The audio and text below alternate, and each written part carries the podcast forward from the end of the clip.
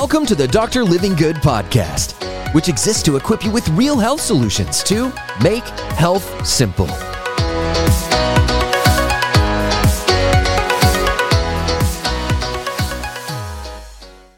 The 13 most common nutrient deficiencies. These are my top 13. Getting these nutrients in on a daily basis, absolutely crucial. These are the ones I focus on. This makes the biggest difference from a health perspective. 13 of them coming at you. Let's do it. 13 of the most common nutrient deficiencies seen worldwide, especially in America, the devastating effects of not having enough of these key nutrients. And I think you'll be surprised at a couple of my top five, especially number five itself. It's one that's not talked about enough. I'm gonna get to that in a moment. Number 13 out of the gates, CoQ10. It is an oxidizing quinine that helps reduce oxidative stress in the system, so it acts as a protectant inside of the body. It's beneficial for your heart health. It is a marker and a determinant of C-reactive protein. That is the number one blood work item to get in order to measure, is there damage to your heart? And when your C-reactive protein is elevated, it suggests that you have an elevated risk for heart disease. So it's a main marker for inflammation. CoQ10 is very, very important in the energy production of the body. It helps to synthesize and produce energy, especially for your muscles, your most important muscle being your heart. So if you care about heart health, this is a nutrient that has to go in. I would recommend 100 milligrams, up to 100 milligrams a day. 50 to 100 is fantastic. It is in my cholesterol support. It is in my energy support. I get this one in most days because I'm taking my energy support regularly to help the mitochondria, the powerhouses of my body, produce it. If you're on a statin drug, it is an absolute must, and you can use that cholesterol support with a statin drug. So number 13 out of the gates, lucky 13, CoQ10. Number 12, glycine. This is an amino acid that is crazy important inside your system. It makes up nearly 1/3 of the amino acids in collagen. So this is very prevalent in collagen. Collagen being the connective tissue makeup of your body. This protein makes most of your connective tissue, tendons, joints, skin, the connective tissue in between those, the lining of your gut. So glycine makes up 1/3 of collagen. So glycine is very important to building collagen. So it helps to reduce inflammation in the body. It helps decreasing oxidative stress, which is so crazy important because that's what causes the plaquing in your artery and causes the inflammation to build up in the system. It is very important in the production of NADPH, which is involved in the energy production of your body, helps to transport and support the reservoir of electrons to produce ATP. You down with ATP? Yeah, you know me. Glycine helps to protect that and serves as an antioxidant. It protects the cells. It's anti-stress. It helps sleep. It helps gut health, of course, with the lining of gut health. So this can become very important for a lot of different conditions. It is observed that people with low glycine levels are very susceptible to metabolic disease, triglycerides, cholesterol, high blood pressure, and diabetes. Glycine's low, you have a big correlation with those metabolic conditions,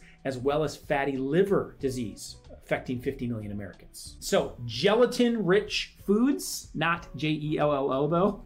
Okay, I like it in collagen sources. I like it in bone broth sources or gelatin itself, and those are in a powder form, right? You can use those to get extra glycine in the system. Incredibly important amino acid, the building blocks of the proteins of our body and how we use them. Number 11, talk about collagen, the precursor to it, vitamin C. Vitamin C, crazy important with immune health, crazy important as a precursor for collagen and the connective tissue of our body, the integrity of our blood vessels. It can impact your hair. It can impact your gums. If you get a lot of bleeding of gums, you're losing your hair. If you bruise really easily, you might just be deficient in vitamin C. Okay, so if you were to stop taking any source of vitamin C from any sort of fruit, and I'll talk about those sources in a second, or any kind of supplemental form, your body would be depleted of it in 12 weeks. It is a water-soluble vitamin. So it means you need to be taking it in regularly, like on a daily basis. I like taking high doses of it that are extracted from fruit forms, or actually using the fruit forms and eating the foods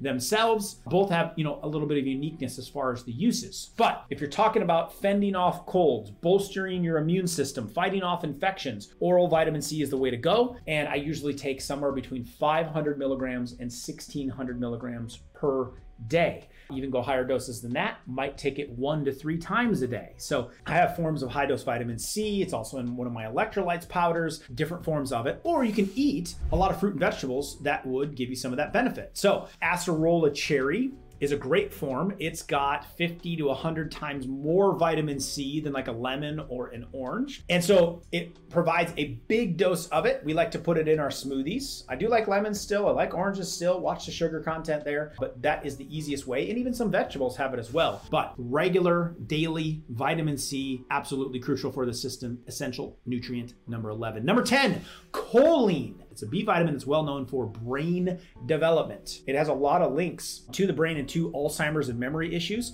because it controls and makes one of the neurotransmitters, acetylcholine, all right? So this is the precursor to it. This is how you make those neurotransmitters, which helps your brain fire. Now, choline, very important for the cell membranes of your body, energy production of your body, metabolism of your body. It has anti-inflammatory properties, and it's estimated that 90% of the US population is deficient in this one specific nutrient. So how do you increase it? Maybe it's one you haven't heard of before, but it made my top 10. It is associated with memory issues. So very important to have it for memory related conditions going on. If you're lethargic or fatigued, or if you have a lot of brain fog, choline would be one to increase that attention span. Now, the most serious choline deficiency is tied to non-alcoholic fatty liver disease. There it is again. So a couple of these nutrients severely deficient, as that liver trouble helps to deplete the choline in the system. So we wanna put a lot of extra choline in if you're dealing with fatty liver disease, especially if you're dealing with brain fog that comes with it. And when choline levels are low, fat deposits build up in the liver. How do you get it? The way I eat it and get it the most is pasture-raised eggs. So I have 3 to 4 of those most mornings, extra choline, not most mornings, but a couple of times a week. That's where I get a lot of extra choline. Grass-fed beef for the liver of it, wheat germ, Brussels sprouts, broccoli, wild-caught salmon, shiitake mushroom,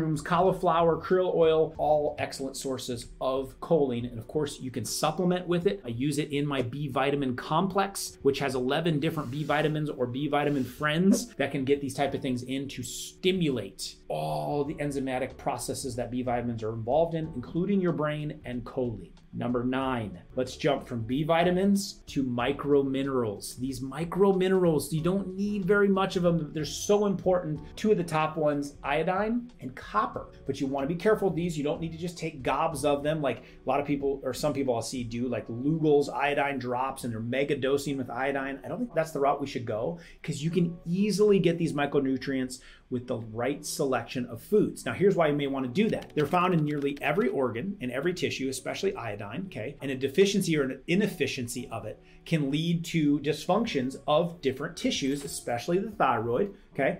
If you're not getting enough iodine in your diet, okay, you can have the salivary glands start to have problems, okay? You're not producing enough saliva, you're getting a lot of dry mouth, maybe there's a tingling in your throat or a tick in your throat. You may wanna try a little bit more iodine. Dry skin as well, dries out the mouth, dries out the skin, a lack of sweat. Those might be, you know, the symptoms of that going on. And it could be lowering IQ or brain function, or not like your alertness overall might be low iodine. Your muscles can take hits. You can start forming nodules, maybe in the vocal cords or the thyroid area. Scar tissue can build up, pain, a lot of different things that can start to go down in the muscles when you don't have enough iodine for that repair of those tissues. Now, copper, on the other hand, this is a precursor to collagen. It's involved heavily in immune function. It's heavily involved in the absorption of vitamin D, which is involved in 2,500 interactions inside of your body, extremely important. And copper helps to process cholesterol.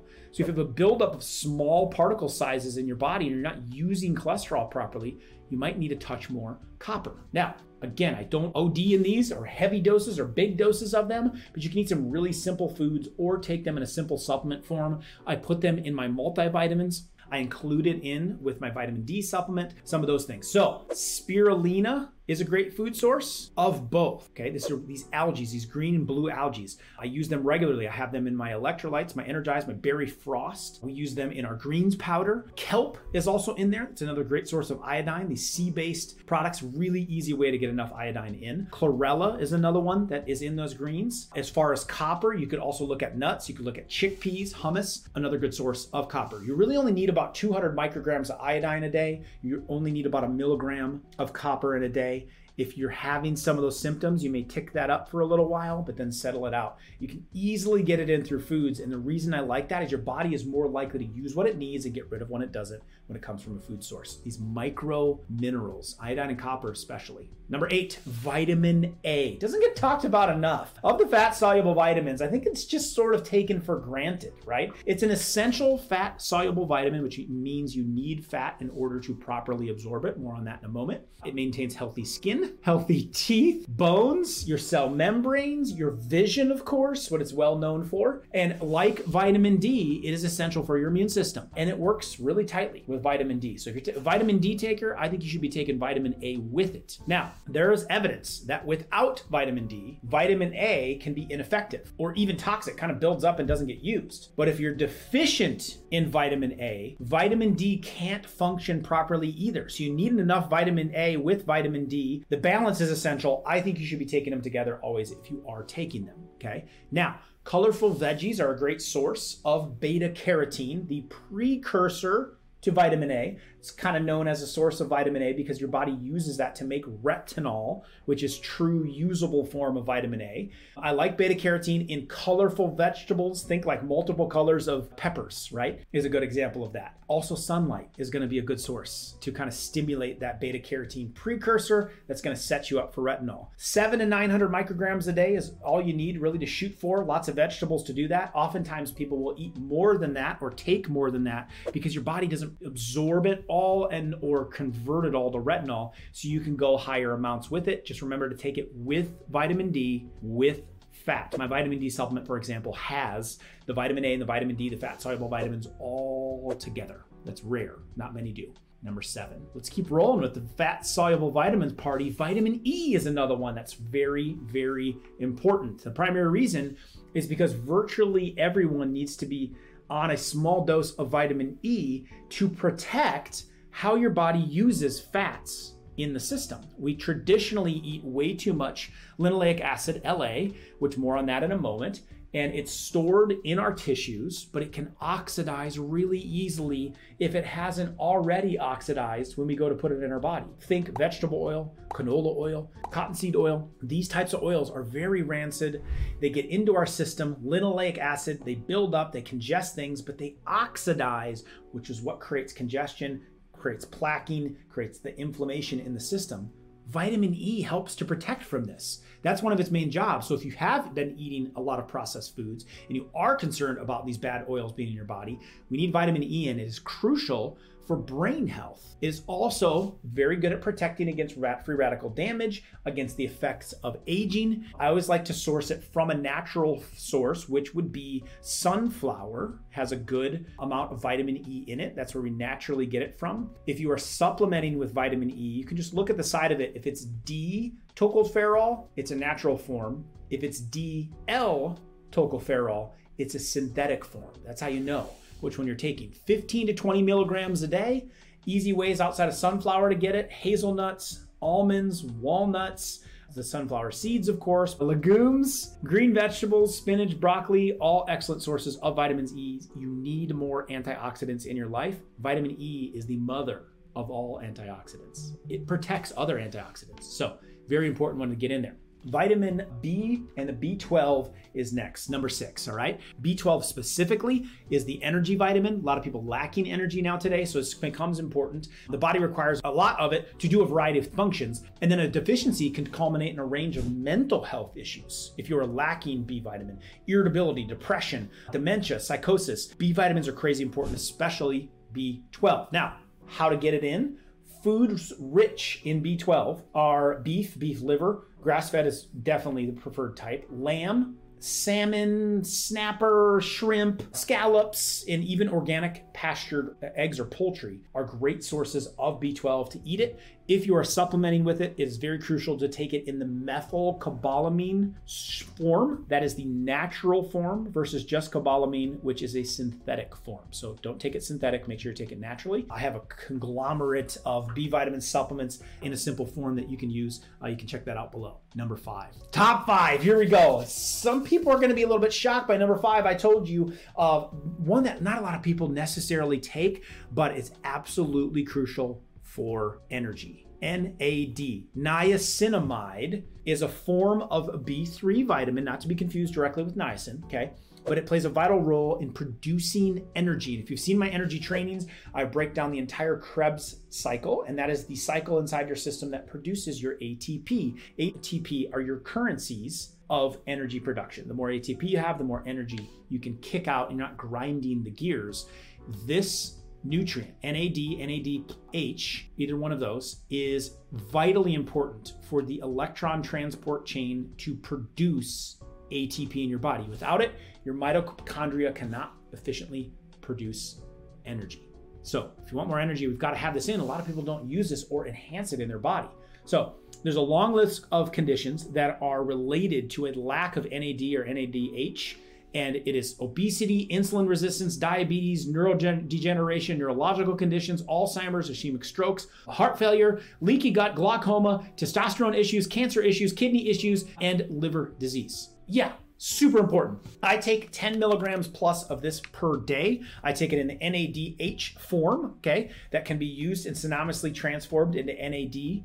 NAD gets hard to take in a straight up supplement form because there's a battle of drug companies trying to lock it down and not give you access to it, but you can take it in an NADH form. And so for energy production, I take this on a daily basis to make sure I'm giving the Krebs cycle of my body more to work with, to give it the proper nutrients along with B vitamins and magnesium to kick out more ATP. So if you have an energy problem, I would check out that energy supporting supplement and consider adding NAD into your regimen. Number four. I can't believe this one landed at number four. Omega-3s. Chances are, if you're listening to this, you're probably taking an omega-3. If you're not, you desperately need one in your system because it's so crucial in the function of your cell membranes and of your mitochondria. Now, we eat way too many processed foods, which comes with way too much linoleic acid, LA. There it is again. It builds up in our body. It congests our cells. It is more dangerous than sugar because our cells then end up being made of these toxic fats. So we're inflamed consistently. Telltale signs